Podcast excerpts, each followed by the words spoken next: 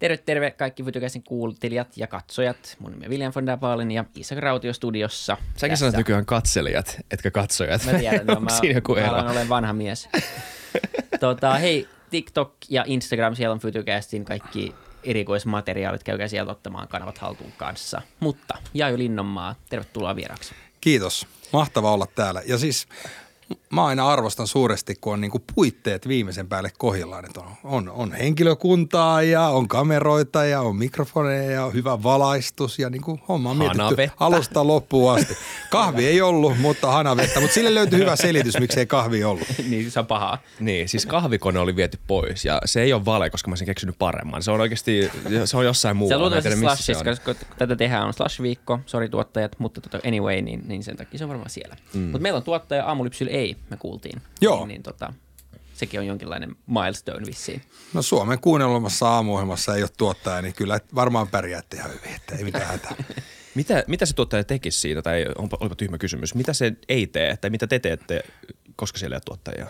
No siis tuottaja on tosi hyvä, Niin. ää, että tuottaja voi esimerkiksi tehdä niin, että hän mm, pohtii aiheita valmiiksi ja sitten hän tuo sinne aamun aikana erilaisia tulosteita, että, että tässä olisi hauska uutinen ja tämä voisi sopia teille ja tuottaja pitää huolta usein sit siitä, että jos on jotain kaupallisia yhteistöitä, niin että, että tehkää tämä tällä tavalla, tällä tavalla. Ja Tuottaja saattaa esimerkiksi hyvin ottaa yhteyttä johonkin kilpailun voittaja etukäteen, että oot tähän aikaan aamusta niin kuin siellä. Ja sitten jos tulee vieraita, niin on voinut ehkä vähän briefaa vieraita etukäteen. Tai sitten jos tehdään jotain puhelinhaastatteluita tai muita, niin on sitten kontaktoinut heidät etukäteen. Mutta kun aamulypsy on silleen vanha konsepti, että sitä on tehty 15 vuotta. Me ollaan alusta lähtien lähty tekemään silleen, että meillä ei ole vieraita, niin se ikään kuin se tuottajaosuus lähti aika nopea pois. Sitten tuottaja voisi vaikka auttaa siinä, että se voisi vaikka vastailla puhelimiin, koska kun tehdään niin kuin aamuradio-ohjelmaa livenä, niin ilman mitään suunnitelmaa, niin periaatteessa sen yhden kappaleen ajan on aikaa miettiä sitä seuraavaa spiikkiä.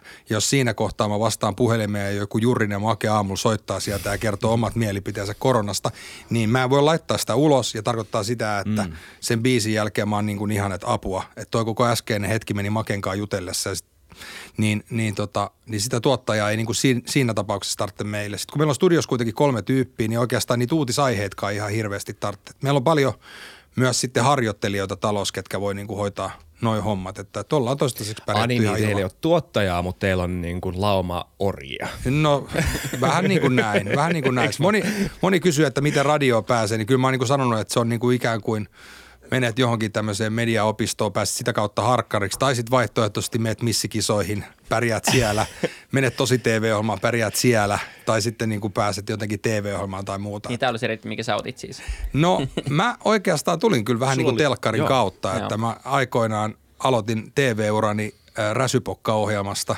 ja sitten sieltä sitten tota, päädyin loppujen lopuksi tekemään Maikkarille äh, tota, Pulssi-nimistä TV-ohjelmaa. Ja silloin kun se TV-ohjelma alkoi, ja googlettelin silloin, että mikä Pulssi on, niin mä huomasin, että Pulssilla on niin kuin myös radio-ohjelma. Ja sitten mä niin kuin, vähän niin kuin suostuin siihen, si- siihen hommaan sillä ajatuksella, että mä voin tehdä sitä TV-ohjelmaa, mutta mä haluan samaan aikaan tehdä sitä radiotakin. Sitten mä pääsin sit sitä kautta, sain jalan ää, Suomi-popin iltoihin ja tämä on ollut 2004 ja siitä lähtien mä oon sitten ollut talous, että sieltä mä oon niinku, hauskaa kun radiosta tää menee vähän toisinpäin, mä sanon, että mä oon sieltä huipulta niin pudonnut ihan alas, että mä alkuun putosin iltapäivää ja sitten mä putosin aamuun, mutta kun radios kuitenkin se aamu on se prime time, niin Niinpä. Mihin aikaan joutuu herään? Sehän alkaa aikaisin se, se show kuitenkin. joo, 5.20 joka aamu, Joo. Siinä saa olla joko aamuihminen tai tehdä itsensä aamuihmiseksi. jokainen aamu on ihan helvetti. siis jokainen aamu on silleen, että sä ajattelet, että ei tää totta. Mm. Että niin onko se jo näin paljon. Mulla on nykyään niin paljon pieniä lapsia, että mä oon toisaalta tottunut sitten herääkin siihen, että ne lapset valvoo koko yön, että mä oikeastaan vaan katson kellosta, että missä kohtaa mä pääsen lähteä töihin. Mm. Onko sulla semmoista niinku aikaa vuorokaudesta, mikä sä yleensä vaan missaat tämän takia?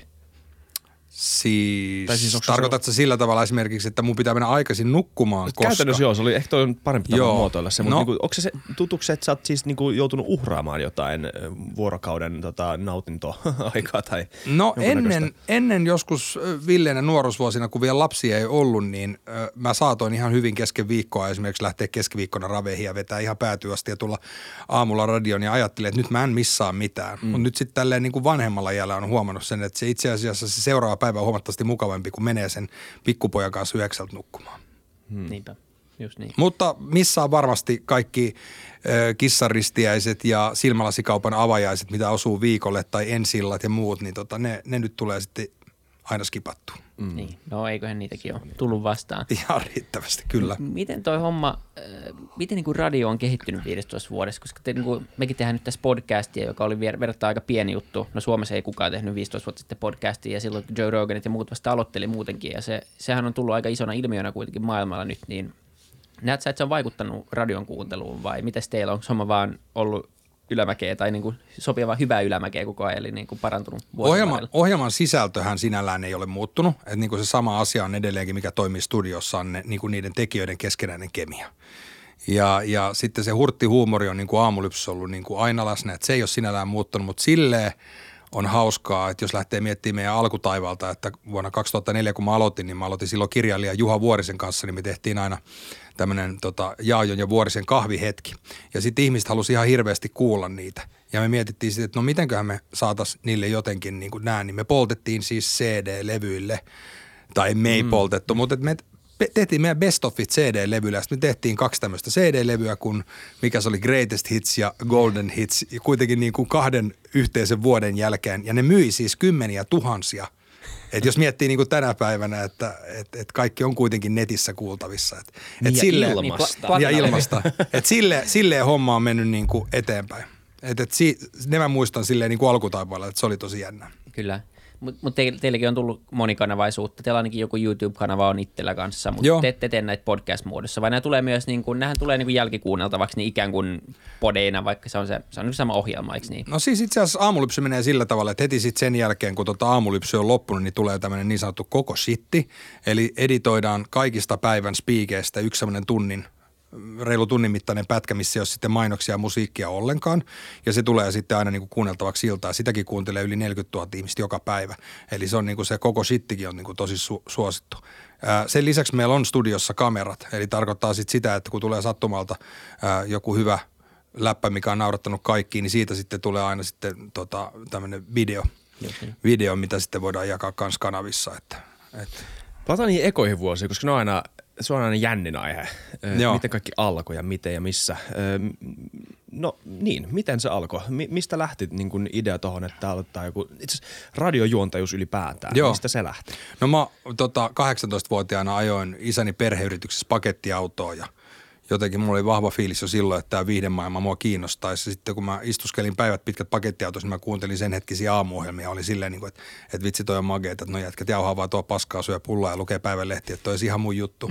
että mä teen sitä tälläkin hetkellä ilman yleisöä ja mulla ei olisi niin kuin, makseta tästä mitään. Että tota, et, et, et, se rupesi vaan sitten siinä kiinnostaa niin paljon, että tota, halusin ottaa sitten siihen suunnan. Ja jotenkin mä silloin jo päätin, että niin kuin jonain kaudena päivänä mä juon Suomen kuunnelunta aamuohjelmaa mutta totta kai niin kuin, olisi varmaan ollut mennyt hyvä mennä jonkun koulun kautta tai jotain muuta, mutta sitten vaan niin kuin tiedät silleen niin kuin askel kerrallaan asioita tapahtuu. Mä yritin koko ajan tehdä jotain semmoisia päätöksiä, mitkä vei mua sinne ja sitten tosissaan telkkarin kautta päädyin sinne radioon, niin kuin tuossa totesin, niin, niin sitten se vaan sieltä lähti.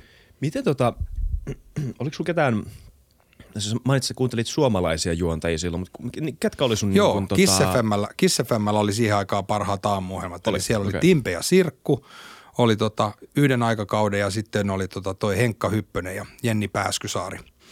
Ja sitten Sen Tuomas Embuskiakin oli siinä sidekickinä. Okay. Ne oli niinku ihan ylivoimaiset suosikkiohjelmat ja mä oon tämän tarinan monta kertaa kertonutkin, mutta mä olin niin jotenkin fanaattinen siitä Timpe ja Sirkun toiminnasta, että mä halusin tavalla tai toisella päästä sinne niiden studioon näkemään, miten sitä tehdään. Mä olin tietenkin niin kuin, radio on kuitenkin niin kuin mielikuvaa. Siihen aikaan niin kuin ei ollut mitään videoita, että olisi nähnyt minkälaista siellä studiossa on, vaan kaikki oli niin kuin, sä olit luonut mielikuva sen mukaan, mitä sä kuulit siellä pakettiautossa. Mulla tuli semmoinen niin pakko mieleen, että mun on pakko päästä näkemään, että minkälaista tuo studiossa on. Ja sitten mä ymmärsin, että ainoa, mitä mä pääsen sinne, on se, että mä voitan jonkun kilpailun, radiokilpailun ja voitan jonkun palkinnon. Ja sitten mä sanon, että mä tuun hakemaan sen palkinnon sieltä.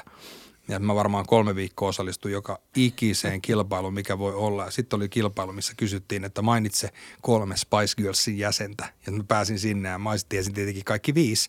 Ja sitten mä voisin laatikollisen Spice Girls-tikkareita. Ja sitten se sitten se siinä kohtaa siirtyi se puhelu sitten tuottajalle. Se tuottaja sanoi, että no sanot sä sun kotiosoitteen, niin me postitaan sulle nämä tikkarit. Ja mä sanoin, että hei, tiedätkö, mä oon pakettiautokuljettaja, että mä oon ympäri stadia, että me tiedän, että te olette siinä tuota kaapelitehtaalla. Mä voin tulla hakemaan ne sieltä heti aamusta. Sitten mä menin sinne yhtenä aamuna hakemaan sitä laatikkoa ja sitten mä näin siellä sitten Timpe ja Sirku ja sen studio. Ja mä muistaakseni silloin kävin kysymässä, että hei, että saaks mä tulla pikkusen katsoa vähän, että miltä toiminta näyttää. Ne oli tosi mukavia tyyppejä ja sitten jäi semmoinen fiilis, että vitsi mä haluan olla täällä joskus. Se oli silleen niin kuin aurinkoinen aamu, kaapelitehdas, isot ikkunat, mm. merinäky. Mä olin silleen, että wow.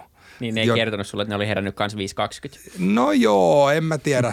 En mä ehkä siinä kohtaa, mä olisin ollut valmis vaikka niin kuin, tiedät sä, syömään nauloja, että mä olisin mm, päässyt tekemään ohjelmaa. Joo, mä muistan vain Jorman Groove FM aamusta. Se on ainoa aamu show. Se oli aina, se oli aina päällä autossa Groove FM. Siellä oli Jorma. Se veti hyviä, nice. hyviä showta. Niin, mutta miten aamulypsy ekat, ekat hetket? Sä sanoit, että, että teitte silloin sen lähdit niin kuin tekemään vuorisen kautta se sitä aamulypsyä, mutta niin kuin teidän, ja mitä sitten, miten se niin aamulypsy konseptina niin kuin tuli? Se tapahtui sillä tavalla, että Suomi-popin silloin omisti irlantilainen radioasema ja sitten tuli yhtäkkiä päätös, että niin kuin kaikki kuukausipalkkalaiset heivataan helvettiin ja sitten vaan ja ainoastaan niin kuin täytetään slotit tämmöisillä freelancereilla. No mä olin freelancerina sitten siellä illassa, niin luonnollinen oli ottaa sitten mut siihen iltapäivään, joten yhtäkkiä mä olin sitten iltapäivän juontaja. Mä olin tehnyt sen iltaohjelman niin kuin tosi pieteetillä ja hyvin ja en ollut hirveästi häirinnyt ketään, vaan niin kuin yrittänyt niin kuin tehdä sitä suurella sydämellä, joten se oli ihan sitten perusteltu, että mä sitten pääsin siihen iltapäivään. Ja sitten Anni, joka oli taas just valmistunut sitten tuolta Laajasalon radiokoulusta, niin hän pääsi sitten siihen keskipäivään totta kai just sen takia, kun ei varmaan niin kuin vastavalmistuneelle opiskelijalle tarvinnut hirveästi maksaa. Eli niin tämä oli todennäköisesti, mä pääsin iltapäivään, Anni pääsi keskipäivään, koska me oltiin piru halpoja ratkaisuita. Ja tota, sitten siinä aina kun vaihdettiin se keskipäivästä iltapäivään, niin mä aina sitten pyysin, että voiko Anni jäädä munkaan tähän iltapäivään vähän niin kuin kaveriksi, koska on paljon kivempi juontaa kahdestaan kuin yksin. Ja, ja tota, tota, sitten Anni sitten vastavuorossa sanotaan, että voiko se tulla vähän aikaisemmin töihin, että se voisi tulla vähän munkin keskipäivässä. Et me yhtäkkiä huomattiin, että me saatettiin siinä ikään kuin vuorojen vaihdossa, niin siihen saattoi mennä tunti tai puolitoista. Ja sitten jossain kohtaa vaan sieltä Irlannista ilmoitettiin, että hei me katsotaan tätä statistiikkaa, että iltapäivissä on enemmän kuulijoita kuin aamussa, että kuka tahansa se jätkä onkaan siellä, niin sen pitää nyt siirtyä aamuun. Ja sitten taas meidän kanavalla tiedettiin, että mulla on sen verran menojalka ja silloin vipattiin, että ne ajattelivat, että, niinku, jaa, joo, ei kyllä ikinä tule herää niinku mm. kuuden aamuihin, joten otetaan toi Anni tuosta keskipäivästä niinku Jaajolle siihen niinku semmoiseksi kaveriksi. Ja aika monen aamun Anni kävikin mut aamulla herättämässä milloin mistäkin ja soitteli ovikelloa. Ja, ja tota, tota, mutta sitten me ruvettiin Annikaan tekemään sitä ohjelmaa ja sen mä muistan ikuisesti, kun tuli semmoinen australialainen konsultti sitten, joka sieltä Irlannista oli palkattu niin kuin briefaamaan meitä, että minkälaista on tehdä niin kuin breakfast showta, että, että mm. tämä niin kuin – alkuun teille ei ole kuulijoita, mutta että jos te kolme vuotta jaksatte katsoa toisiaan, niin sitten olette Suomen kuunnellut aamuohjelma, koska tilanne on sellainen, että ihmisillä kestää aina löytää se niin kuin se oma aamuohjelmansa ja sitten siitä tulee niille niin kuin rutiini niin kuin aamupurosta, kahvista tai lehdestä. Ja niin se olikin, että se oli tasan tarkkaa kolme vuotta, kun me oltiin tehty, niin sitten me oltiin Suomen kuunnellut aamuohjelma. Et se, se meni just niin kuin se konsultti silloin Kerrankin, kun konsultti sanoi. Joo. Se on harvinaista. niin on. Miten tota, toi on jännä tämä, että et, et, nyt kuitenkin, tai sä oot ollut mukana ö, aika niinku isossa niinku suomalaisen showbisneksen menestystarinassa ja tälleen, niin mi, mi, kuinka niinku syvällisesti sulla on hallussa se fiilis, että minkälainen suomalainen showbusiness on esim. verrattuna vaikka johonkin ö, minkä tahansa muun maahan showbisnekseen, mitä voi verrata. Koska aina mä kuulen tätä, mä tein joskus stand-upia silloinkin, kun puhuttiin paljon tästä, että ei tämä toimi Suomessa. Mm. Tai Suomi on tosi erilainen, että ei tämä homma toimi Suomessa tai tämä pitää tehdä erilainen Suomessa. Niin kuinka totta toi on ja kuinka paljon tota, siitä on vaan myyttejä? Mun mielestä ehkä hyvä esimerkki on se, että siinä kohtaa kun mä aloin juontaa sitten Haluatko miljonääriksi ohjelmaa, olisiko tämä joskus 2015-2016, niin tota, silloin kun mulle soitettiin ja kysyttiin, että hei, haluaisitko tulla tota, juontaa tota miljonääriin, niin sitten mä olin silleen vähän, että no, että jos mä oon ymmärtänyt sen formaatin oikein, niin tiedätkö, harmaa hapsin äijä vähän niin kuin yrmeenä siellä pöydän toisella puolella ja niin kuin tosi fiksu ihminen, että ehkä mä en ole oikea henkilö siihen. Ja sitten sieltä tuli tuotantoyhtiöstä, että ei, että formaatin omistaja nyt sanonut, että nyt tehdään tämmöinen niin nuorennusleikkaus. Että jokaisessa maassa alkaa itse asiassa se juontaja ole enemmänkin vähän semmoinen niin kuin primetime host, että se, niin kuin, tiedät, se naurattaa vähän yleisöä ja tiedät, se on kaveria sen kilpailijan kanssa, niin yrittää yhdessä pohtia, että miten me nyt voitettaisiin se miljoona. Niin sitten mä olin vaan silleen, että okei, no että tämä kiinnostaa mua, että mä lähden tähän mukaan, että, että mennään tähän. Ja no sitten kävi niin, että kun sitä ensimmäistä – tuotantokautta kuvattiin, niin sitten Englannista lensi formaatin omistajat, että sieltä tuli niin kuin mies ja nainen, jotka tuli paikan päälle sitten tapaamaan mua ja kannustamaan ja kertomaan, että tosi hienoa, että sä oot tässä messissä ja muuta. Ja ne oli siellä sitten, miljoonärin kuvaukset aina kesti joku puolitoista viikkoa, kaksi viikkoa, että niitä kuvattiin monta ohjelmaa päivässä ja sitä tehtiin sitten niin kuin moneksi kuukaudeksi sitä ohjelmaa. Ja se oli tosi hauska, kun mä jossain kohtaa sitten jäin juttelemaan tämän tämän brittiläisen tota, formaatiomistajan miehen kanssa. Hän sitten sanoi mulle, että hei, että mä oon nyt ollut pari päivää Suomessa ja vähän tietenkin kysely, että mikä mies sä oot. Ja mä kuulin, että tota, sä tota, tota, oot näytellyt tämmöisessä box office-leffassa luokkakokouksessa ja sitten sä oot ollut perustamassa, että sulla on tämmöinen firma kuin MySoda ja sitten sä oot Suomen kuunnelma aamuohjelman juontaja. Ja nyt sä oot, nyt sä oot niinku, haluatko miljonääriksi ohjelman juontamaan, että you must be a millionaire. Ja mä olin silleen, että ei, en mä, ei, en, ei, ei Suomessa. Ja se oli ihan silleen, että mitä ihmettä.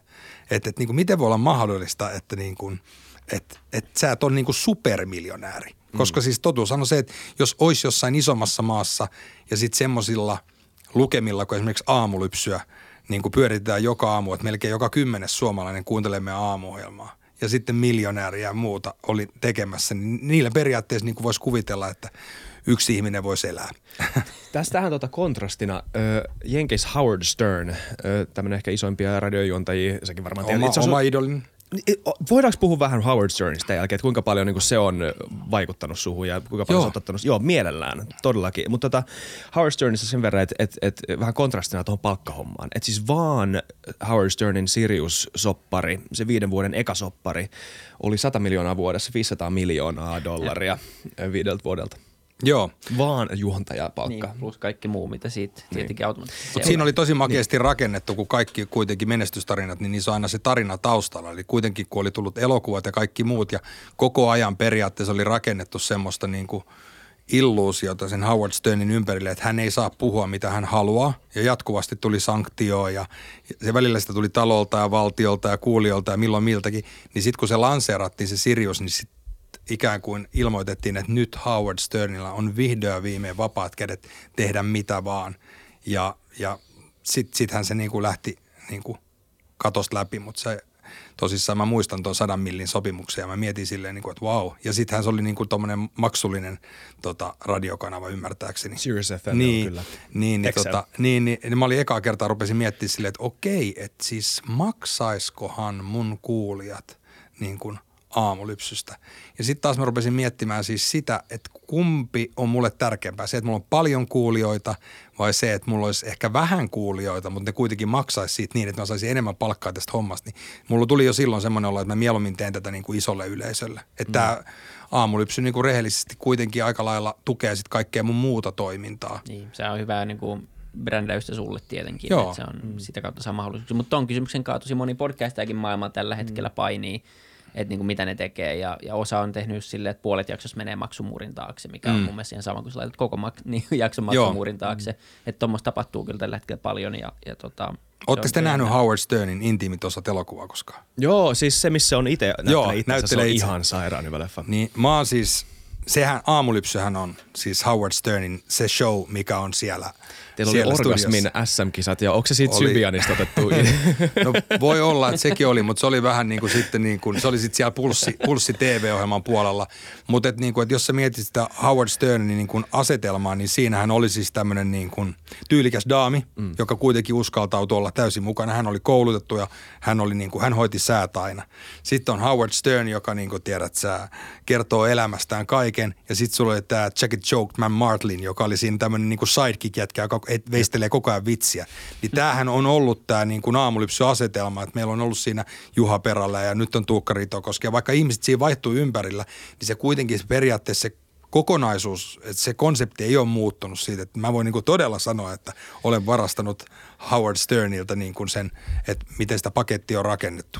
Se on jännä, miten niin kuin, öö, miten noin iso, tai miten yksi ihminen voi niin muotoilla yhden koko skenen noin paljon kuin se on mm. tehnyt. Musta, mä voin, musta tuntuu siis, mehän ei nyt sinänsä olla kollegoita, kun me tehdään podcastia, tämä on vähän eri skene, tämä on vähän eri juttu, mm. mutta kuitenkin se Howard Stern on myös mulla tässä niin puhetaiteessa tai, tai puhetyössä niin, niin yksi niin kuin isoja semmoisia esikuvia just sen takia, koska siis miten se ei voisi olla. Että mm. ei, että jotenkin tätä työtä ei voi ymmärtää, ellei ymmärrä Howard Sternia jollain tavalla, ainakaan mm. sun työtä. Niin, monta kertaa aina tulee semmoinen olo. Mulle soitti joku yhtenä päivänä tuossa ja sanoi, että hei Jaajo, että mulla on tosi loistava idea sulle, että mitäs jos sä tota, tekisit niinku semmoisen jonkun kokkiosuuden siihen sun ohjelmaan, kun sä oot nykyään vähän vanhempi ja sit sä teet varmaan perheelle ruokaa ja sit sulla on ravintoloita, niin se olisi jotenkin luonnollista, että sä kokkaisit siellä jossain kohtaa aamulla jotain. Ja sitten mä olin silleen, niin kuin, että no kuka haluaa kuunnella, kun mä kokkaan. että se, niin kuin, että, niin kuin, että, että ei, ei, se toimi. Sitten menee ehkä kaksi päivää eteenpäin, mä kuuntelen Radio Rockia ja sitten mä kuuntelen, kun siellä oli Mars Renditson silleen, niin kuin, että no niin, nyt mulla on sitten täällä muutama daami vieraana studiossa meidän oman siis talon henkilökuntaa ja me kokeillaan ja testataan nyt tämmöistä lämpökaappia, joka on kaikille niin kuin urheilutapahtumissa käyneille tuttu, eli näissä aina lämmitetään ne nachot. Mutta tänään me testataan, että miten normaalit chipsit niin kuin lämmitetään tässä kaapissa ja miltä maistuu. Ja sitten ne lämmitti normaaleita chipsejä ja sitten maustettuja chipsejä. Ja mä istun ihan haltioissaan kuuntelemassa autossa sitä, kun ne rouskuttaa siellä ja ne puhuu siitä, että tämä normitsipsi, niin tämä ei toimi, mutta vitsi miten hienosti tulee nämä kaikki tulisuudet tästä tavallisesta chipsistä. Seuraavan päivän, kun mä tulin sinne sanomalle, niin mä olin silleen, niin kuin, että missä se on se lämpökaappi, onko tänne jäänyt jotain. Eli mä olin niin kuin ihan siis silleen, että, että mun tuli yhtäkkiä semmoinen olo, että sitä oli vaan niin kiva kuunnella, että kun joku osaa tehdä jotain hyvin, niin ehkäpä se niin kuin se kokkaaminenkin voisi toimii. Mm. Mutta Howard Stern ymmärsi sen, että niin kuin – hän voi tehdä vaan ihan vaan mitä huvittaa, koska jokainen voi sitten itse tehdä omat päätöksensä siitä, että haluaako kuunnella sitä. On sitten kysymys niin kuin seksin harrastamisesta studiosta tai yritetään etsiä Amerikan pienikikkeellisintä miestä, mm. joka sekin on tehnyt. Niin se, että kuka haluaa mennä sinne ohjelmaan, varsinkin kun siellä on videokamerat ja ohjelma on supersuosittu – mutta sinne ne vaan ne ihmiset menee. Mm. Siis mieti mikä maailma, sulla on tommosia kisoja, sit sulla on samalla, samalla se on se sarja, mihin kaikki Brad Pitt ja George Clooney Joo. ja kaikki nämä muut menee. Siis, ja se on niinku niiden ö, päähetki. Et niinku vihdoin mun ei tarvitse jahoa paskaa jonkun randomin kanssa, vaan mä pääsen juttelemaan Howardin kanssa mm. vihdoin. Niin. Se on tosi outoa, miten ne... Niin, ja sitten varsinkin justiinsa sitten tämä Sybian tuoli. Eli Joo, jos sulla on niin kuin naispuolisille vieraille tuoli. Totta kai saat itse päättää istuuko normaalilla tuolilla vai haluatko istua tämmöisellä tuorilla, joka tärisee, joka saattaa aiheuttaa sulle vaikka mitä. Niin, niin eihän tuommoista edes kehtaa niin kuin ehdottaa, ei edes kehtaa ajatella ääneen. Niin kun kaveri vaan toteuttaa, niin sitten hän on legenda. Mm. Mutta pitää muistaa, että Sybian tuolit ja muutkin on nyt jääneet. Että niin kuin, sille on sielläkin niin kuin, Olisi vähän eri aikakausi ehkä. Niin, että aika on ottanut vähän kuristusotetta. Niin, kyllä. Mutta mä luin jostain, että sulla oli tämä orgasmi, feikkiorgasmin SM-kisat, ja sekin on niinku sama, se on sama niinku liigaa kuitenkin. Kun no se on varmaan justiinsa siitä ollut niin kuin – Öö, tota, tota, se on ollut varmaan innoittana justiinsa tämä Sybian tuoli ja kaikki muut, mutta nyt pitää muistaa edelleenkin, että tämä ei ollut radiossa, vaan tämä oli siinä Pulssi tv niin, Me oltiin okay. baarissa ja sitten se oli niinku live-lähetys telkkarista ja siihen aikaan oli äärimmäisen uusi juttu, niin oli interaktiivisuus. Ja meille sanottiin meille juontajille ää, tota, tehtäväksi, että teidän pitää keksiä ja saada ihmiset tekemään mitä vaan, että ihmiset kotona äänestää tekstarilla. Ja sitten se oli niin, että otetaan tähän nyt kolme mimmiä, jotka kaikki huokailee tästä. Ja sitten jengi laittoi kotolta viestiä, että kenen kuulosti aidoimmalta. Ja sitten jätkillä oli omat kilpailut. Että et se oli vaan niin kuin, se oli sen hetken juttu. Hauskaa. To, to, to, siis Suomitubessahan niin kuin is, isoimmat tota, tubettajat käyttää nimenomaan tätä formaattia. Mä tiedän, tiedätkö Molly Bros ja tiedätkö sä Alhan ja näin. Mä, mä näytän ne sulle tämän jälkeen, sä saattaisi tykkää, okay. niin sun saattaa tulla pulssi mieleen.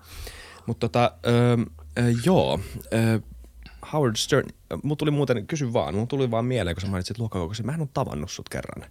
Tota, luokkakokouksen, muistat sen kohtauksen, oliko kakkosessa, missä sä oot alasti siinä tota, Öö, auton luona. Auton luona siinä, siinä kujalla, pimeällä kujalla. Ja sitten sieltä kävelee baarista tyyppejä ja sitten pakenet niitä. Niin mä oon yksi niistä tyypeistä. Okei, okay. no niin. Eli aika hauska, sä oot nähnyt mut alasti. niin on. Joo, ja tässä me nyt istutaan, samanlaista kaulusparttaa. Niin, mutta tää oli sen takia, että teillä oli tää koordinoitu dress code. Mä tiedän, että tässä on jotain. Joo. Suomi Showbiz Moment. niin. No, no niin. se Howard Sternistä. Se Howard Sternistä, kyllä. kyllä. Mitäs muuta? Niin, ei, mä tota, niin mainitsit jo henkilöbrändin ja tietenkin, että se on, tää on johtanut kaikenlaiseen, niin, niin tota, ei mulla mitään kysymystä siihen liittyen mielessä, mutta ylipäänsä niin kuin henkilöbrändi, niin, niin tota, miten tärkeää se on nykyään? No mun mielestä se on super tärkeää mun mielestä niin kuin henkilöbrändissä on niin kuin kaksi matkaa, että se toinen on niin kuin henkilöbrändi, joka on rakentunut vuosien varrella. Et mulla on silleen ilo, kun mä oon niin kuin 20 vuotta saanut olla mediassa mukana, niin, niin mun ei ole tarvinnut niin kuin miettiä, että, että kuka mä haluan olla. Tai mä oon miettinyt siis tietenkin, että kuka mä haluan olla ja mitä mä haluan edustaa, mutta se tarkoittaa sitä, että mun henkilöbrändi on niin kuin rakentunut sitten vuosien varrella sen mukaan, että mitä kaikkia päätöksiä, mitä kaikkia progiksia mä oon tehnyt. No se, minkä mä oon ymmärtänyt nyt sitten vasta näin vanhemmalla että nykyään kun tämä yrittäjyys on mulle niin hirveän tärkeä homma, niin mun henkilöbrändin rakentaminen on alkanut jo 14-vuotiaana, milloin mä oon kouluun perustanut oman ekan nakkikioskin, joka on tarina taas sitten, mitä mä kerron tänä päivänä aina niin kuin kertoakseni sitä mun yrittäjätaustaa ja historiaa. Sitten taas toinen vaihtoehto, mikä ei ehkä välttämättä ole sit niin hirveän kestävää, on esimerkiksi kun meillä on vaikka Aidos-laulukilpailu. Nyt Aidos-laulukilpailun sitten voittaa – joku tyyppi, Matti Meikäläinen. Ja nyt sitten sen jälkeen luova mainostoimisto istuu sitten levyyhtiön kanssa pöydän ääreen ja me ruvetaan miettiä silleen, että no niin, Matti Meikäläinen voitti aidossa, nyt meidän pitäisi tehdä siitä rahaa, mutta kuka on Matti Meikäläinen? Ja sitten kaikki alkaa miettiä silleen, että okei, no Matti Meikäläisen, lähdetään ihan peruspukeutumisesta.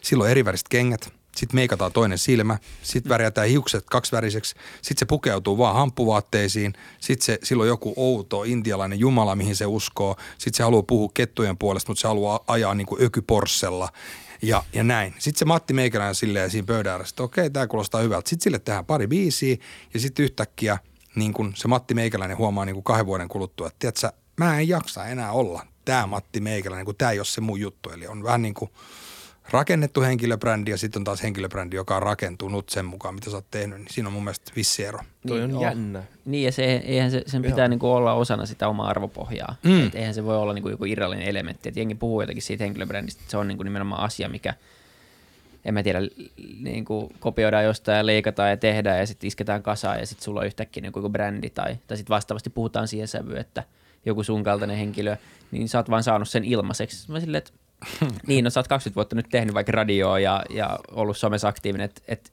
ei se nyt ihan ilmaiseksi tuu mikään kenenkään henkilöbrändi. Et harvalla on niinku ilmainen brändi. Tuohon ilmaisuuteen on ihan mahtava tarina, kun jossain kohtaa kun olen LinkedInissäkin alkanut olla aktiivisempi ja laitan sinne aina kaiken näköisiä erilaisia projekteja, mitä alulla, niin joku yrittäjä laittoi sinne semmoisen semikatkeran viestin, että se on jaa jo sulle niin helppoa, kun sulla on 335 000 seuraa, niin avata mikä bisnes tahansa, kun loppupeleissä kuitenkin sit sä pystyt niin kuin saman tien saamaan sieltä sen uuden yleisön.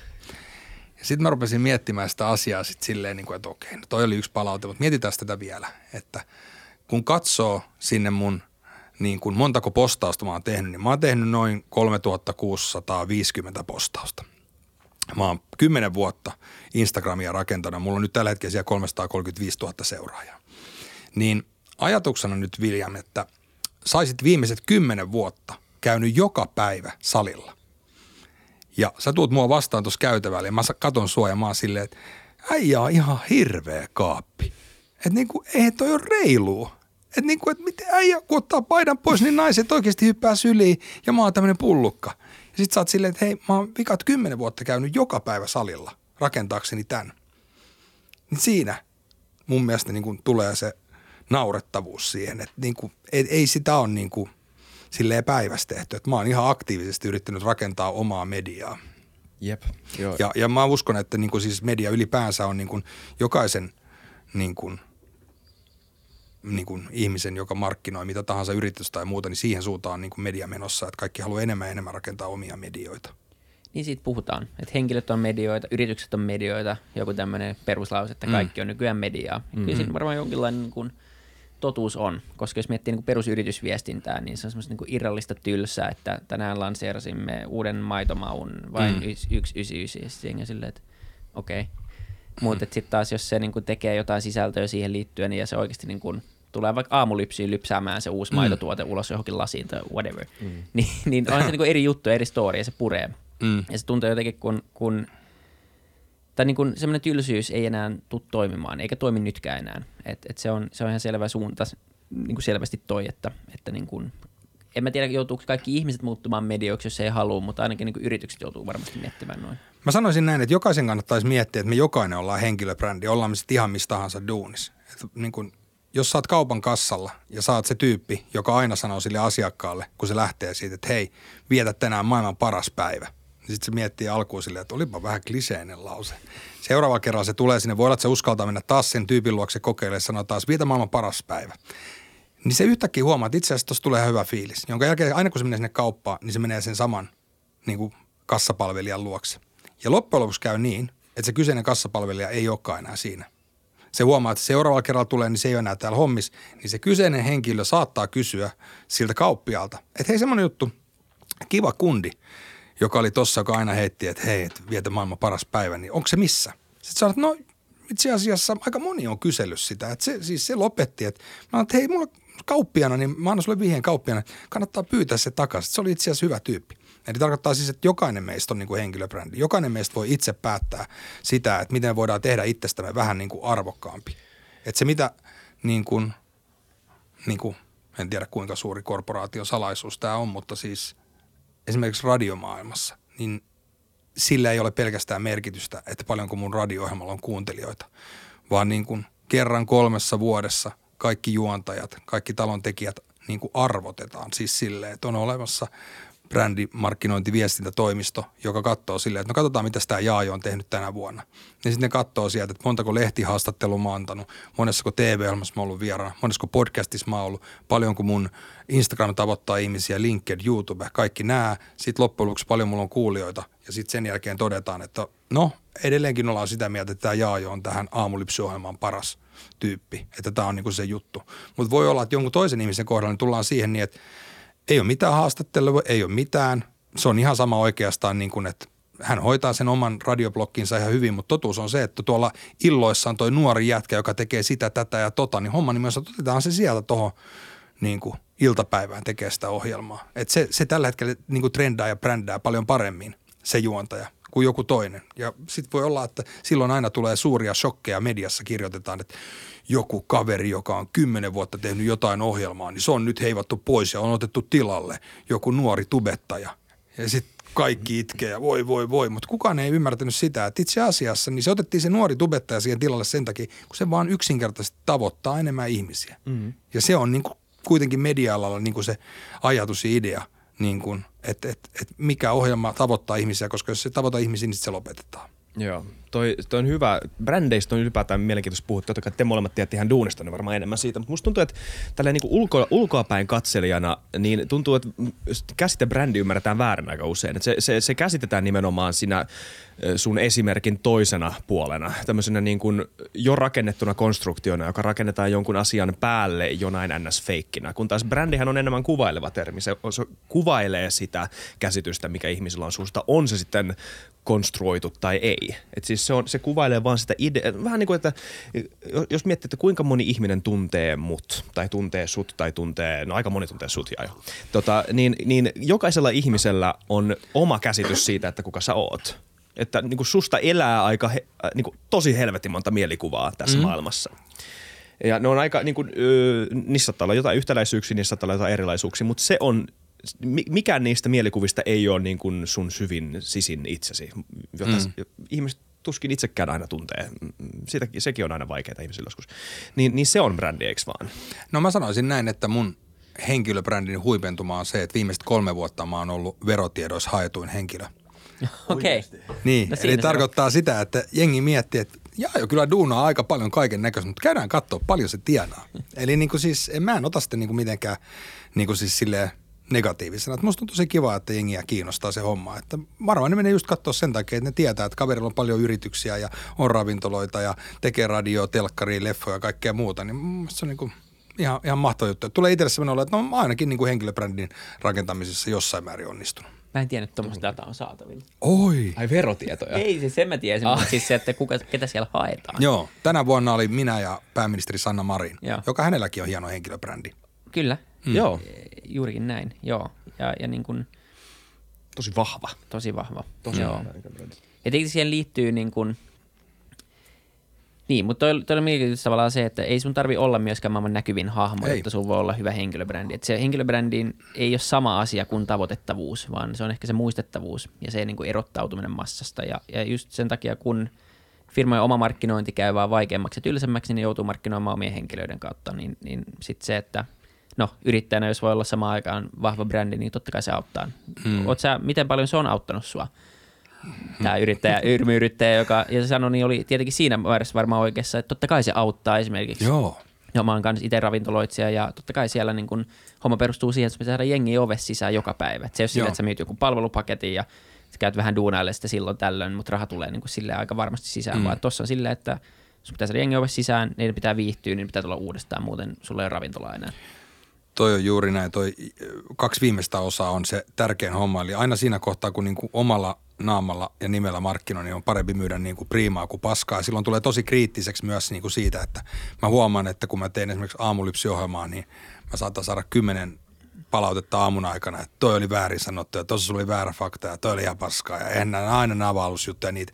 No mulla ihan sama. Mä oon niin kuin näyttänyt jo niin kuin radioskenessä, että niin kuin tämä mun juttu, mitä mä teen ja tämä toimii ja niin kuin mä yritän koko ajan kehittää itteni. Mä edelleenkin joka päivä kuuntelen niin kuin oman lähetyksen best ja kuuntelen, että onko tullut jotain tämmöisiä mitä nyt tämmöisiä outoja niin kuin sanoja, mitä alkaa viljellä. Ja, ja sitten mä huomaan myös kaikista jutuista, että, että, niin kuin, että oi vitsi tohon, kun olisi voinut vielä heittää tämän vitsin, niin mä saatan seuraavana päivänä vielä ottaa sen aiheen uudestaan käsittelyyn. Kyllä mä yritän niin kuin radionkin vaikka mä olen sitä 15 vuotta tehnyt, niin mä yritän siltikin sillä saralla vielä kehittää itteeni.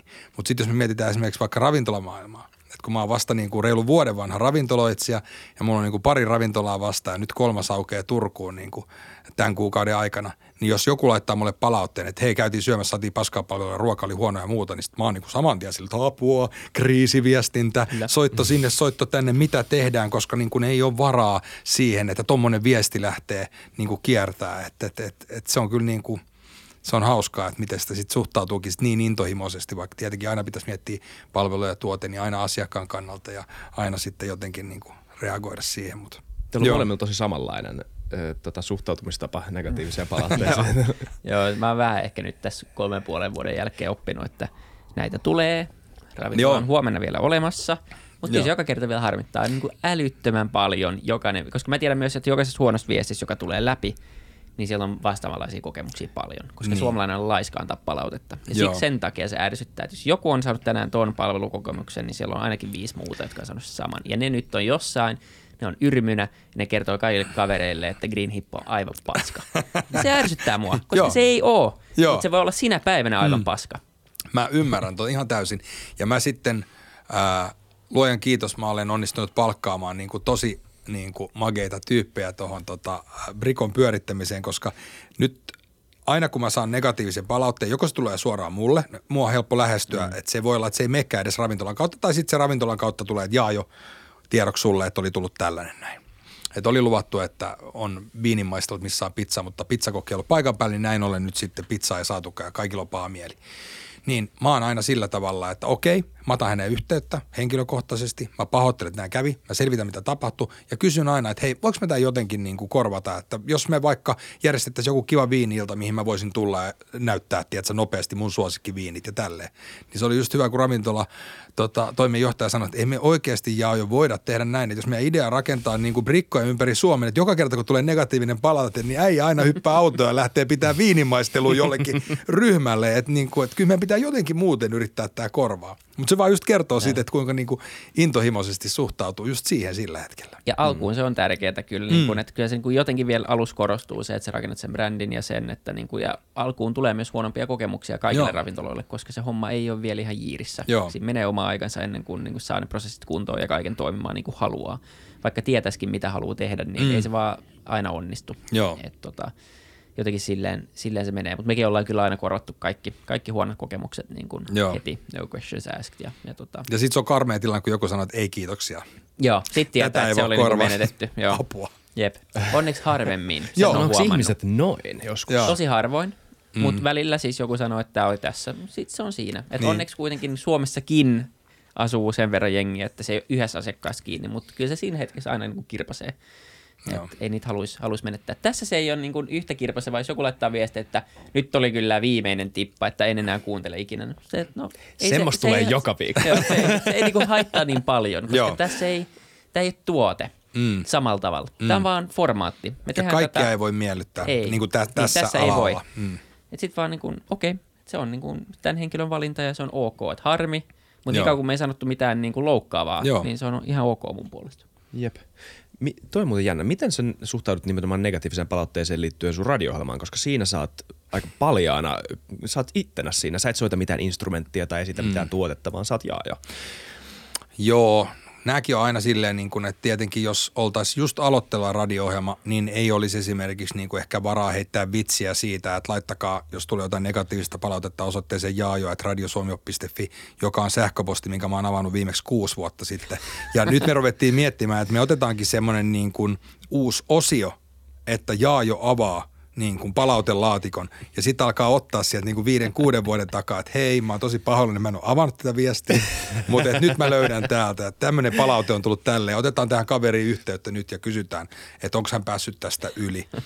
mutta tota, mutta et sillä tavalla mä suhtaudun radion kautta tulevaan Onko tullut vastauksia noilta kuusi vuoden takaisilta ihmisiltä? No ei, kun tämä oli vähän niin kuin vielä suunnitteluasteella, mutta kyllä okay. semmoisia tulee niin kuin, se mikä on mielenkiintoista, että semmoinen tulee niin kuin aina vastaan, että kun on jossain esimerkiksi käymässä vaikka jollain festivaaleilla ja mä järjestän Extreme Ram-tapahtumia ja muita, niin voi olla, että joku tyyppi tulee silleen, että hei, tiedätkö, sun paras läppä ikinä oli se silloin, kun sä kerroit siitä kalkkunasta ja siitä isännästä, ja sulla ei ole mitään hajua. sulla ei ole mitään hajua, että mikä tarina kalkkunasta ja isännästä. Ja sit sä oot sille itsekin, että siis kerro nyt vähän lisää. Ei kun kerro sä. Joo, voit kertoa sen livenä mulle. Ja, mutta, ja toi tapahtuu monta kertaa, että esimerkiksi saattaa olla, että mä oon jossain, missä on niin kuin pojat on kaljalla, sitten huutaa, että jaa, tuu tänne näin, please, kerro se tarina. Tässä pöydässä on semmoisia tyyppejä, ketkä kuuluu sitä tarinaa siitä, kun sä meit silloin Berliiniin ja eksyit sinne niin kuin kaljabaariin. Silloin, kun sä sait sen hauskan hatun, niin kerro se tarina näille. Ja sitten silleen niin kuin apua. Että et, et, et, et itse asiassa, että ne hyvät tarinat, niin ne on ne, niin kuin mikä on se kaiken A ja O. Mm. Että et niitä vaan niin kuin – vaikka en olisi aina välillä tapahtunut itselleen, mutta kun radio on sellaista mielikuvaa, niin se on niin kuin, sitä kautta voi niin kuin, hyvät tarinat. Siitä Jep. jengi tykkää. Vaikka en olisi välttämättä tapahtunut itselle. Koska niin kuin, se kuulija osaa nauraa sille tarinalle, kun se mielikuvissaan näkee minut siellä kaljafestareilla, kun minun ystäväni Tatun, jolle se tapahtui oikeasti. Jep. Ja se on kuitenkin tarina, joten sen totuusperä ei ole välttämättä niin, kuin, niin hirveän tärkeä. Että mä pystyn elämään sen kanssa. Kyllä. niin se menee. Niin, toi on kyllä oikeasti itsensä likoon laittamista, jos kertoo kaikki ka- ta- tuota, kavereinikin nolottarinat Ehdottomasti. Mutta ei kai siinä Ja sen tottuu. taakse voi myös aina paljon niin kuin piiloutua. niin, kyllä, se on totta. Tämä on, saattaa tapahtua mulle, tämä on myös Iisäkille tapahtunut asia. Joo, se on jännä olla niin kuin, sitä ei niin kuin todellakaan Sanotaan, että me ollaan, me ollaan vähän jouduttu ehkä alkamaan miettiä tätäkin puolta tästä duunista nyt viime vuosina, siis tosi mikro-mikrotasolla, mutta se, että, niinku, että, se, että on viimeinkin tajunnut, että Aa, tätä kuuntelee ihmiset, niin mm. oikeat ihmiset, joilla on mielipiteitä, jotka ajattelee, joilla on sama yhtä niin kuin monivivahteinen elämä kuin meilläkin ja kaikkea näin. Ja se, se, jossain vaiheessa se, me törmätään niihin ihmisiin tuolla ulkona, jotka on kuunnellut ja sit se pistää kyllä miettimään sen, että mitä sanoo mm. öö, ja näin, kun taas sitten tavallaan tässä duunissa – on, olisi tärkeää pystyä olla niin avoin ja rehellinen kuin vaan pystyy. Tai mitä tahansa addiktiiveja siihen haluaa laittaa. No ihan rehellinen ei voi tänä ei päivänä tietenkään. enää olla, koska sä oot muuten seuraavan päivän lehdessä, koska se on nykyään niin, että sä menet podcastiin vieraaksi, sanat haastattelun Pirkkalehdelle sen takia, että sulla oli sopimus K-Marketin kanssa jostain kalapaketin markkinoinnissa, niin sitten siihen on sopimukseen laitettu, että Pirkkalehti sitten tekee susta pienen jutun. Ja sitten sä kerrot Pirkkalehdessä, että mä heitin telkkarin nuorena poikana ikkunasta läpi, kun mä en tykännyt kalasta, niin sitten seuraavana päivänä saa iltapäivälehden kannes, missä lukee, että Jaajo heitti hotellihuoneen ikkunasta telkkarin läpi. Joo. Ja sitten kun joku alkaa selaamaan sitä, niin sitten se huomaa, että tämä on kerrottu Pirkkalehdelle, missä on muisteltu, minkälainen oli mun lapsuus. Just Eli niin. se uutisotsikko antoi ymmärtää sen, että se tapahtui viime viikonloppuna. Niin ja 80 prosenttia luki vaan se otsikon. Aivan, juuri näin. Et, et se on niinku, se on ehkä just se, mihin tämä nykypäivä media myös tulee sitten kaatuukin. Joo, tämä kontekstista ottaminen on kyllä mm. niin tosi huolestuttavaa ja se on sekä tuommoisissa tilanteissa, mutta myös semmoinen, että kaivataan, niin kuin, kaivamalla kaivetaan niin ikäviä tapahtumia jonkun nuoruudesta. Vaikka joku on sanonut jotain rasistista tai tehnyt vaikka jotain niin suoranaisesti rasistista, mutta se on nyt 50 ja se teki sen, mm. kun se 16. Ja sitten se niin kuin kanseloidaan Twitterissä. Mm. Nyt se, semmoisessa jutussa, mitä se teki 35 vuotta sitten. Mm. Ei tietenkään kukaan sano, että se teko oli silloin oikein, mutta se on ollut erilainen maailma. Se on myös 35 vuotta sitten. Ja se ikään kuin esitetään, että tämä on se henkilö, on tehnyt se eilen. Mm. Ja ei kukaan tiedä. Ja sitten lähtee niin kuin hirveän myrskykäyntiin. Mm. Ja sitä on vaikea, kun se lähtee, niin enää niin kuin korjata. Koska ei kuka lukee niin kuin, tavallaan kuinka, kuinka usein jengi lukee vaikka no vanhoista lehdistä, kun tulee aina korjaukset siihen, niin. Niin kuin, että tässä on niin kuin meidän virheet, niin kuka ylipäänsä luki niitä. Oikaisuja Ja sama ei juttu kukaan. niin kuin somessa, ei, ei niitä oikaisua kukaan lue. Mm. Mut Mutta onks- siihen, tulee niin, toi, siihen, siihen toi on menossa siis mun mielestä, jos niin kuin mietitään, että no kaikilla syy on seuraus. Eli tarkoittaa sitä siis, että ää, kaikki media kuitenkin pyörii markkinointirahalla. Ja sitten se markkinointiraha, joka tulee sisään, niin se ikään kuin arvo arvioidaan sille, että paljonko tulee esimerkiksi niin kuin klikkauksia päivässä niille uutisille ja muille. Eli sen mukaan sitten niin kuin markkinoit maksaa siitä rahasta, kun ne tulee sinne. No nyt sitten kun minäkin, mullakin on monta yritystä ja mäkin markkinoin sitten omilla yrityksillä erilaisissa medioissa, niin mä mietin silleen, että haluanko mä, että mun Extreme Run tapahtuman mainos näkyy aina sellaisen uutisen yhteydessä, mikä tuottaa sille lukijalle pettymyksen. Mm. Tarkoittaa sitä, että sulla on uutisotsikko, jossa luvataan jotain, ja sitten kun sä menet lukea sen, niin se onkin jotain aivan muuta, joka tarkoittaa, että sulla tulee pettymys, ja hän näkee siinä, aha, Extreme Run, vittu en ikinä mene tonne. Mm. Niin se on niinku se niinku isoin ongelma. Eli nyt lopputulos, mihin mä olen ajatellut mennä Extreme Runin kanssa, niin sen sijaan, että mä käytän mun rahat markkinointiin jossain toisessa mediassa, niin mä yritän mun kaikki rahat käyttää siihen, että mä yritän rakentaa Extreme Runista ja sen omista somekanavista mahdollisimman ison median, joka tavoittaa ne oikeat ihmiset, joille mä voin viedä sen viestin sellaisena kuin se niin kuin oikeasti on. Niin se niin kuin on huomattavasti käytännöllisempää. Ja sitten taas niin kuin, mun mielestä niin kuin hyvien juttujen taso myös niin kuin koko ajan laskee laskee kauemmas, koska tilannehan on siis semmoinen, että näitä klikkiotsikoita halutaan tehdä niin kuin mahdollisimman halvan henkilökunnan kanssa. Eli siellä on kesähessuja ja journalistiopiskelijoita ja muita, kenellä on vaan opeteltu, että tehkää tällä tavalla tämä. No nyt sitten siellä on ne oikeat toimittajat, ketkä haluaisivat tehdä niitä hyviä juttuja, mutta kun tilanne on semmoinen, että heidän palkkaansa on kuitenkin sen verran iso, että siihen pitää saada rahaa, joten ne laitetaan ne kaikki jutut maksumuurin taakse on ekstraa ja plussaa ja timanttia sitä ja tätä ja tota. Niin se ongelma on sitten siinä, että kun tämä meidän sukupolvi, joka tässä on, niin me ei enää suostuta maksaa mistään, koska me ollaan totuttu, että kyllä niin kuin median ja infon, mitä me halutaan, niin sen saa myös ilmaiseksi.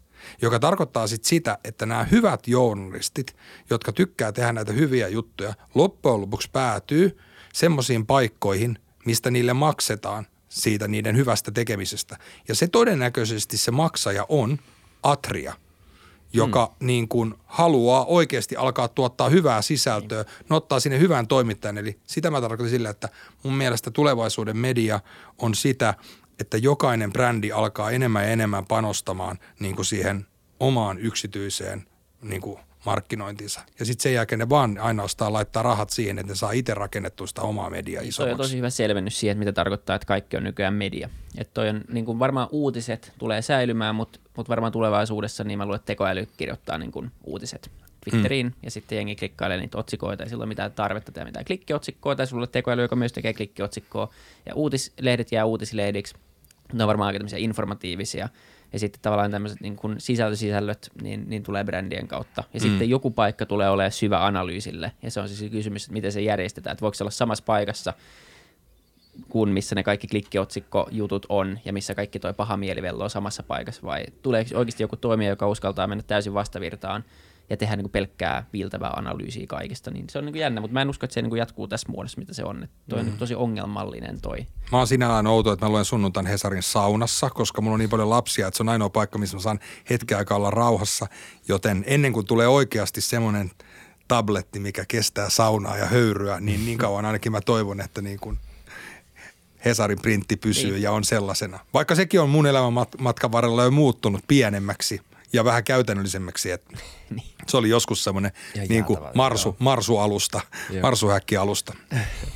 Se on jännä, miten niin kuin koko mun nuoruuden, niin ö, internet on ollut olemassa koko meidän nuoruuden, meidän kahden ainakin. Ja Tota, Öö, mä muistan silloin siis, silloin tämä valtavirta media, jota silloin ehkä 14 vuotta alkoi, 15 vuotta alkoi niin enemmän seuraamaan ja seuraamaan, mitä maailmassa tapahtuu, niin se ei ikinä reagoinut internettiin. Että, niin kuin, internet oli vähän tämmöinen niin outo maailma, missä ihmiset joo vähän oli ja sielläkin kuului uutisia ja siellä tapahtui asioita ja keskusteltiin, mutta jotenkin oikea maailma ei ikinä reagoinut siihen minään niin kuin va- varteutettavana. Nyt niin kuin viimeisinä vuosina me ollaan huom- niin kuin, se on kääntynyt ihan päälailleen, että niin kuin uutiset kirjoitetaan sillä ajatuksella, että okei nyt me ollaan ollaan seurattu näitä algoritmeja, me ollaan seurattu meidän mm. niin kuin seuraajia ja, ja niiden käyttäytymistä ja miten ne klikkaa ja näin ja katsottu mitkä, mitä tunteet, mitkä tunteet vetoaa ja näin. Ja siis tähän on viety ihan äärimmille joissain konteksteissa, mm. missä niin kuin, äh, siis meillä oli Britney Kaiser ja tota, tämä Cambridge Analytican tota, tietovuotaja, ehkä virallisesti tietovuotaja, mutta tämmöinen tietopaljastaja ja ja kertoo niin kuin miten Facebook ja käytti dataa, ja, tai siis Cambridge Analytica käytti dataa öö, tämmöisessä niin viestinnässä. Ja siis, että se on käytynyt ihan päällä alle muutamassa vuodessa. Hmm. Ja se oli jännä, mitä säkin sanoit, että, että niin kuin miten perinteinen media on kriisissä, ja, ja, ja musta tuntuu, että se on vähän sitä. Että että joko se pitää keksiä ihan uudelleen, koska tämä ei voi toimia. Tämä on siis niin kuin, tämä on, tämä on, tämä on liian dystoppinen suunta. tämä on liian Ehkä isoin suunta. ongelma on myös sit siinä, että, että – kukaan ei oikein enää halua antaa haastattelu yhtään millekään lehdelle mistään, koska se kuitenkin niin kuin se haastattelu voi olla tosi hyvä ja se juttu voi olla tosi hyvä, mutta se, että ihmiset saadaan lukea se, niin se on pakko aina kääntää se uutisotsikko niin kuin negatiiviseksi. Mm. Ja se sitten taas tuntuu tosi tylsältä sille – haastateltavalle, koska silloin oli semmoinen olo, että me tehtiin hyvä haastis, mutta pyydettiin tähän tämän takia. Mä menin promoomaan mun uutta elokuvaa. Me juteltiin niin kuin puolitoista tuntia kaiken näköistä erilaisista jutuista. Ja loppujen lopuksi, mikä tässä on mainittu, niin on mainittu, että kuinka onnellinen minä olen, kun mulla on neljä lasta. Millä ei ole mitään tekemistä tämän koko homman kanssa. Kyllä, ei, mutta toi on ihan totta. Toi on ollut se niin kuin fiilis, mikä on alkanut niin kuin syntyä viime aikoina, että, että sä et oikein tiedä, mitä sieltä putkesta tulee sen jälkeen, kun sä oot puhunut jostain. Joo. Sitten sä saat lukea sun sitaatit ja asiayhteydet, mutta se ei ole mitään niin havaintoa kuitenkaan siitä kokonaisuudesta, miten Joo. pitkä juttu tämä on, ketä muita tässä on, mitä mm. sanotaan, niin sitten se on vähän semmoinen niin kuin, joo, tuli itsellekin just vastaan vähän niin vastaavanlainen, niin se on... Se on Onko se se Hesari uusi? Ei, en, sano, en sano mitään, mutta tota, se on niin kuin, se on jännää toi, kun se, se tuntuu, että se on muuttunut vähän. Joo, ja se on muuttunut myös sillä tavalla, että, että niin kuin, jos esimerkiksi vaikka katsoo Cheekkiä – niin Cheekin ne viimeiset vuodet, kun se antoi haastatteluja, niin sitten kun siitä esitettiin kysymys, niin se aina sille kaksi sekuntia oli tälle ja sitten se vastasi siihen. Mä luulen, että se todennäköisesti kävi mielessä aina päässä, että mitä mä nyt vastaan tähän niin, ettei tästä tule uutisotsikoita. Ja se on mm. varmaan loppupeleissä aika niin kuin silleen raskasta. Oh. Mm. Että sä joudut koko ajan miettimään, mitä sä sanot ja mitä sä teet ja muuta. Ja sitten kuitenkin, niin kuin jos miettii esimerkiksi vaikka mun kannalta sitä, että mun pitää neljä tuntia aamulla tehdä joka aamu live-showta ja periaatteessa koko ajan takaraivossa – niin kuin, että sun pitää tehdä räväkkää viihtelistä ohjelmaa, jolla ei ole mitään rajoja, jolla on kuitenkin sitten niin kuin aivan törkeät rajat, koska niin kuin nykypäivän pitää olla tosi varovainen sen suhteen, että mitä sä sanot, koska niin kuin on justiinsa känselöinnit ja muut, ja se homma saattaa niin kuin tosi nopeasti lähteä mm. lapasesta. Mm. Et se, mikä on kyllä silleen niin kuin mukavi juttu, että aika usein, jos tulee niin kuin negatiivinen palaute jostain jutusta, niin se on joku asia, mikä on jollekin sit tosi henkilökohtaista. Mm. Mm. Et, et niin kuin, ajatellaan nyt vaikka, että – Puhutaan nyt vaikka maatiaiskissoista. Siitä on uutinen lehdestä. Meillä on koskaan puhuttu siitä 15 vuoteen. Ja nyt mä rupean puhumaan maatiaiskissoista ja mä sanon niistä asioista jotain vääriä jotain muuta. Samaan aikaan Pielavedellä on rouva, joka rakastaa maatiaiskissoja. Ja se on venannut 15 vuotta, niin kuin, että puhukoon ne koskaan maatiaiskissoista. Ja nyt kun mä rupean puhumaan, niin se on silleen, Aamulypsyssä mun suosikkiohjelmassa puhutaan maatiaskissoista ja ne puhuu ihan paskaa. Niillä on kaikki faktat väärin ja nyt ne heitti vielä vitsiä maatiaskissoista. Ne on vähän koiran näköisiä.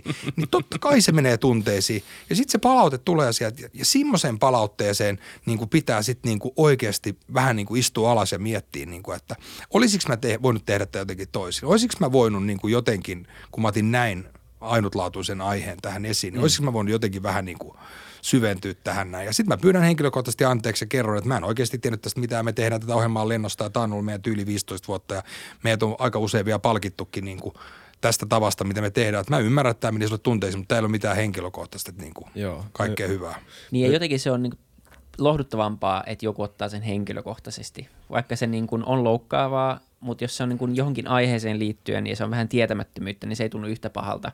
Mutta sitten taas jos se on sellainen niin palautevyöry jostain, mikä niin kuin tahallaan vaikka väärin ymmärretään, tai joka on niin kuin vähän silleen, että sä et niin kuin ole mitenkään yrittänyt loukata ketään, mm. mutta se sitten tulee niin kuin massiivinen asia, niin jotenkin se, se on ainakin itse pelkää semmoista paljon enemmän kuin, että me sanotaan vaikka tässä meidän minikontekstissa jotain, joka loukkaa yhtä kuuntelijaa. Totta kai mäkin pyytäisin anteeksi, mm.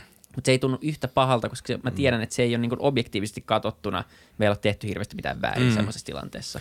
Niin siis kaksi viimeisintä esimerkkiä on se, se, se Sannikan ohjelma ja sitten Afrikan tähti on niin kaksi viimeisintä tämmöistä niin isoa somemylläkkää, missä niin kuin, mä rakastan semmoista, mä rakastan Twitteriä, kun se räjähtää tälleen. Siis se on niin kuin, sori kaikille, jotka, joita maalitetaan näissä, mutta niin kuin se, se niin kuin kun keskustelu lähtee kiehumaan niin kuin mielenkiintoista aiheesta, niin se, sitä mä rakastan jollain tavalla. Et mä rakastan seuraa Twitteriä, kun näitä tapahtuu.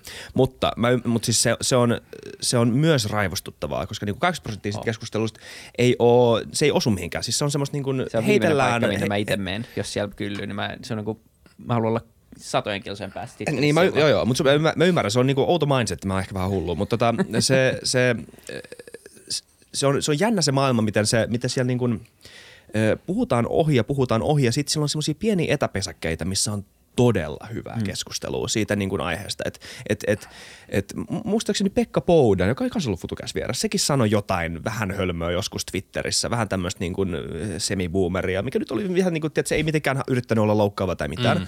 Mun mielestä siitä, eikö se ketju ollut mun mielestä tosi hyvä, sen, ne, ne vastaukset. Jotkut vähän ärsyyntyi totta kai ja, ja näin, mutta sitten monet tuli sanomaan, että hei, että sä käsitit vähän väärin. Musta tuntuu, että se oli se pronomini juttu silloin, että miksi ah, jengillä lukee he, him nykyään. Niin, sitten kun tuli niin, selittää, että joo, joo, että, ei, niin kuin, että, että, että, tuli vähän selittää, että miksi ihmisillä on näitä, nämä, mm. ihmiset ei ole niin kuin hulluja, jotka on laittanut näitä, nämä, ei niin kuin yritä mädättää tai niin kuin tuoda, että, niin kuin tehdä sun lapsista niin kuin transihmisiä väkisin, mm. vaan niin kuin, että tässä on kyse tästä ja tästä jutusta. Ja sitten Pekka puolta sille, että okei, okay, kiitti, aa okei, okay. mä en tiennyt tätä puolta tästä, hyvä, jatkettiin päivää. Mm. Mun mielestä niin kuin, siellä, siellä on tommosta tosi paljon, mutta pitää olla tarpeeksi hullu, että jaksaa etsiä sen kaiken sen läpi. Ja sitten se voi olla, että se niinku sumenee sinne, koska se suurin osa siitä on, on sitä vihaa. Siis Britney Kaiser, mitä Britney Kaiser sanoi myös siitä, että tota, mun tuli mieleen tuosta, mitä sä sanoit, siitä, että mihin ihmiset reagoi ja miten markkinointitiimit varmaan vähän katsoo näitä nykyään, niin, niin Facebookin algoritmissa ihan alussa huomattiin, että viha ja katkeruus on moninkertainen tämmöinen niin kuin, joka herättää keskustelua Joo, ja kommentteja. huomioon herättää moninkertainen mm. niin kuin iloon ja tota, niin kuin hyvän tahtoisuuteen tai niin kuin empatiaan tai tota, ö, kriittisyyteen verrattuna. Viha oli niin kuin sen ykkönen. Mm. Ja sen se, takia – sen takia, kun sä katsotkin tänä päivänä, että niin kuin, siis mä käytän tänä päivänä vaan ja ainoastaan enää niin kuin Instagramia ja LinkedInia. LinkedIn yksinkertaisesti sen, syys, sen takia, että vaikka se onkin semmoinen niin kuin oman selän taputtelupaikka, niin mä saan sieltä sen kaiken infon, että mitä Slashissa tapahtuu tänään, kun se alkaa. Koska mä näen, että siellä on joku toimittaja, siellä on Slashin omat henkilökunnat. Mä saan itse etsiä sen sieltä, mitä, mitä ne haluaa siitä kertoa. Se on niin kuin kiva juttu. Plus, että siellä tulee aina kaikkia uusia innovaatioita ja näkee uusia nimityksiä kaikki, mutta se on ihan jees. Ja siellä on jengi on vielä silleen niin kuin hyvin maltillista niin kuin kaiken sanomisen suhteen. Sitten mä tykkään Instagramista, koska niin kuin jokainen itse päättää sinne, minkä kuvan haluaa laittaa ja sä voit itse nopea plärätä niitä. Mä uskon, että taas sit niin kuin Instagramissa semmoinen niin kuin – oman seuraamisen päivittäminen on silloin tällöin niin kuin ihan hyvä. Että kun mä en nyt muista, mikä se on se aivan upea Netflixin dokumentti, mikä kertoo siitä, että miten Instagram on rakennettu niin, että se tietää tasan tarkkaan, mistä sä tykkäät. Joo, toi... Valvontakapitalismin vaarat. Just. Mikä se on englanniksi? Mä en muista. Joo. Social Dilemma. Social Dilemma. Just. Joo. Se oli hyvä. Joo. Niin, niin tota, mä huomaan, että se toimii ainakin omalla kohdalla ihan täysin että mä, mä en ole koskaan, mä oon joskus nuorena poikana harrastanut skeittaamista ja, ja tota, on selvinnyt isommilta vammoilta ja muilta, mutta jostain kumman syystä, ja en ole ajanut isoja autokolareita, mutta mä huomaan, että mä olen niin kuin jossain kohtaa alkanut seuraamaan jotain tämmöisiä, jotain sivustoa, missä on tämmöisiä pahimpia skeittikaatumisia ja sitten niin kuin autojen niin kuin kolareita. No nyt sitten kun mä seuraan näitä kahta, niin mulle aina tarjotaan uusia videoita, mitä pääsen katsomaan aina, kun mä vaan otan uusia kanavia seurantaa.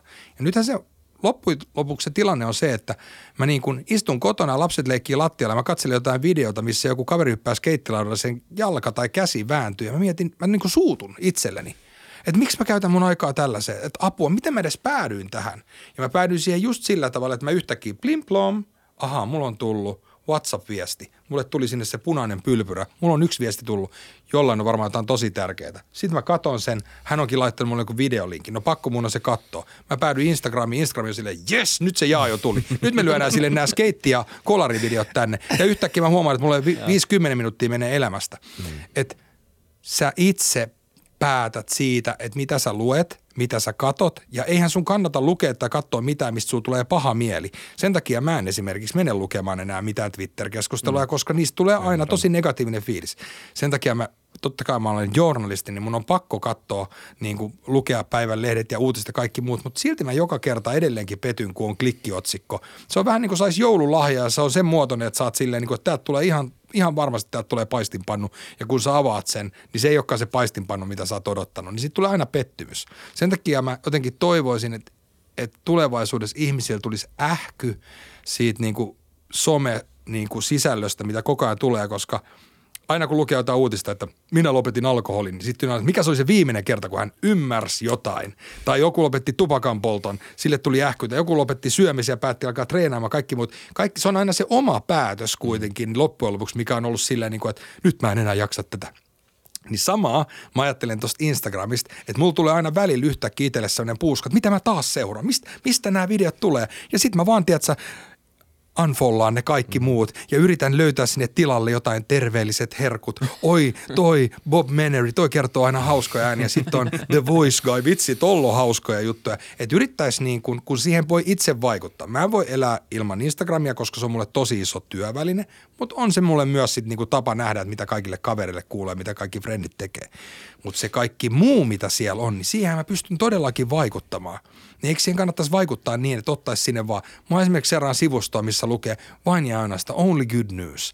Yeah. Niin kuin, seuraa mm. vaan semmoista niin kuin Instagram-portaalia, joka oikeasti tarjoaa mulle vaan hyviä ja ihania uutisia, mistä tulee hyvä fiilis. Niin jos noin niinku kupliin tai noin alustat on niin kuin kuplia tai ne luo kuplia, niin ainakin voisi yrittää nimenomaan niin kuin tehdä parempia kuplia. Jos se on väistämätöntä, niin sitten niin kuin, niin, toi, toi on niin kuin yksi, yksi tapa ajatella sitä ja, mm. ja niin kuin ylipäätänsä se, että, että niin kuin miten paljon jengi kyllä käyttää näitä alustoja, ottaen huomioon miten paljon se luo suoranaista niin kuin paskaa fiilistä – tai epäsuoraan. Mä luulen, että moni ei taju, että aika paljon siis niin paljon pahempaa tulee. siis demokratian niin kuin perustan heilumista. Niin, niin. kyllä. No se, se on sitten toinen keskustelu. Niin, kyllä. Mutta siis, Mut siis niin kuin, paljon pahempaakin kuin vaan paha fiilistä. Puhutaan oh, niin oikeasti aika isosta Mun mielestä niin kuin Instagramin ja Facebookin sisällöt on nykyään aika lailla samanlaista. Mm. Ainoa mm. ero on vaan siinä, että täällä toisessa tappelee ihmiset, ketkä mä tunnen jostain matkan varalta. ja toisessa on täysin tuikin tuntemattomat ihmiset. Ja mä en niin kuin kumpaakaan halua nähdä. Joo. Näin ollen mä käytän niitä kanavia vain ja ainoastaan enää niin kuin tyyliin markkinoidakseni, mitä mun ravintolassa tai tapahtumissa tai muissa tapahtuu. Koska mä vaan niin kuin silleen, ei sinne voi laittaa enää edes vitsiä tai mielipidettä tai mitään muuta, koska, koska sä et tiedä, mitä tapahtuu. Mm. Instagramissa on kuitenkin vain kuvia, josta niistäkin aina välillä kuitenkin loukkaannutaan. Mutta toisaalta, jos et sä niin kuin – jossa vaan tuot siellä rehellisesti omat itses ja asiat esiin, etkä hirveästi mieti, mitä sinne kirjoitat ja yrität aina jotain positiivista boostaamista, niin kyllä jengi on silleen, että tämä on ihan fine. Kyllä. Ja LinkedInissä sitten kerroit, että mitä sä teet yritysmaailmassa, niin siellä kaikki on sitten silleen, että niin, siellä niinku on kuitenkin on vähän silleen hyvä, hyvät vibat, että joo, se on joo. vähän selkeä, tai siis omaa selkeää taputtelua, mutta joo. kaikki tekee sitä ja sillä on lupa ja sitten niin. tykätään ristiin ja sitten se on niin kuin – ja siellä vielä toista, toistaiseksi jengi puolustaa. Niin. Että jos joku Joo. tulee yhtäkkiä niin kuin negatiivisesti mukaan, niin muut on silleen, että hei, hei, hei, hei, älä nyt viitti. Yrittäjä yrittää ja Joo, se on niin kuin yllättävän positiivinen. Se on varmaan, niin kuin se pitäisi saada palkinto maailman positiivisen somealusta. Joo. Mä, mä Joo, väitän siis näin. Siellä ei ole kyllä tullut mitään semmoisia maalituskeissejä. Siis musta tuntuu, että muutenkin, muutenkin LinkedIn, mä en ole siellä melkein yhtään, mutta, mutta tota, tai siis tarpeeksi niin kuin aktiivisesti niin kuin someta siellä. Mutta tota, siellä, eikö sielläkin ole niin kuin vähän tämä niin kirstetään kaulus ja ollaan niin kuin vähän olevinaan, fiilis on kadonnut. Et siellä niin kuin paljastuu myös semmoinen inhimillinen puoli. Sitä on alkanut tulee paljon vaan? enemmän. Se on Joo, ja mä en välttämättä tykkää siitä. Siis, oh, niin kuin, okay, siis, siis sillä tavalla, että niin kuin, koska mä menen niin kuin LinkedIniin ja mä haluan Joo. kuulla, että mitä niin kuin oikeasti yrityselämässä Joo. tapahtuu. Ja mä tykkään siitä, kun joku niin kuin, ö, boostaa omaa bisnestään. Mm. Siis sillä tavalla, että hän Joo. sanoo, että Andre Koivumäki, hei, ollaan myyty nyt joulukuussa niin 7 miljoonaa euroa asuntoja, että tästä mä oon pienenä unelmoin, niin mulla tulee siitä semmoinen olo, että hei, mahtavaa, mm-hmm. että sä oot tavoittanut sun unelmat, mä yritän kanssa tehdä duunia, että mä tavoitan mun unelmat, tää on hyvä juttu. Mutta sitten taas toisaalta siellä tulee välillä postauksia, jos mä mietin aina silleen, että olisiko tämän postauksen paikka ehkä ollut Facebookissa. Että mä olen yhtäkkiä muuttunut osaksi niinku kriittiseksi sen suhteen, että mä mietin silleen, että miksi tämä tulee mulle tämä tarina. Vaikka olisi kuinka henkilökohtainen ja upea, hieno tarina, mutta mä oon silleen, että mä en ollut valmis tähän. Mä tulin tänne, linkkarin, kattelee bisnesjuttuja, yhtäkkiä mä sainkin tämmöisen sydäntä särkevän tarinan Kyllä. itselleni. Ja niitä on muuten tulossa lisää, koska se algoritmi rakastaa niitä Just kaiken näin. perusteella. Ja kaikki käy tykkäämässä Joo. ja tsemppiä ja voimia, niin Joo. se muuttaa sen. Niin, Eli... se algoritmi perustuu pelkästään tykkäystä ja kommenttien määrään, Joo. niin sitten kun se lähtee leviämään, niin sitä ei pysty pysäyttämään. Ja Joo. sitten algoritmi vaan päättää, että hei, tämä on hyvä juttu. Joo. Et ehkä pitää vaan kirjoittaa nyyhkytarinoita sinne sitten. Mm. Ei, kyllä sitä pitää puolustaa alustana. Ähm, se, on, se on mielenkiintoinen. Mm. Joo, ja pitäisi, mä oon ainakin ottanut semmoisen niinku, nyt tehtävän, että mä yritän niinku radiossa sanoa ja mä yritän aina, kun mä tapaan jotain nuoria yrittäjiä ja muita ja jotain muuta, niin mä aina silleen, että hei, mä yritin kontaktoida sua, että miksi sä et ole linkkarissa? Siis en mä ole linkkarissa. Totta kai sä meet linkkariin, koska siellä oikeasti ne ihmiset, kenen kanssa voit tulevaisuudessa tehdä töitä, mm. ne voi buukkaa sut henkilökohtaisesti sieltä esimerkiksi kertomaan tuosta öö, kryptoanalyytiikasta tai jostain muusta, missä Todellakin. joku on niin kuin tosi hyvä. Että se on niin kuin hyvä paikka olla. Niin Joo, sitä ei kuin kannata aliarvioida kyllä. Joo. Että on se noista alustoista niin kuin, ammattielämään tai tämmöisen niin, niin ylivoimaisesti niin kuin järkevin Suomessa tai maailmallakin. Hyvä, hei kiitos. Tämä on ollut mielenkiintoinen keskustelu. Aika vierähtää, kun on hauska. Onko vielä mitään sanottavaa? Tai mitä? Ei, ei mulla mitään. Kiva oli olla täällä näin ja ihan, ihan ei mitään. Mukava oli tavata herrat ja Samoin. jatketaan hyvää tekemistä. Joo, samoin. Kiva, kun pääsit. Kiitos. Kun pääsit. Ja kiitos katsojille ja kuuntelijoille. Palataan ensi jaksossa. Katselijoille. Moido. Moi moi.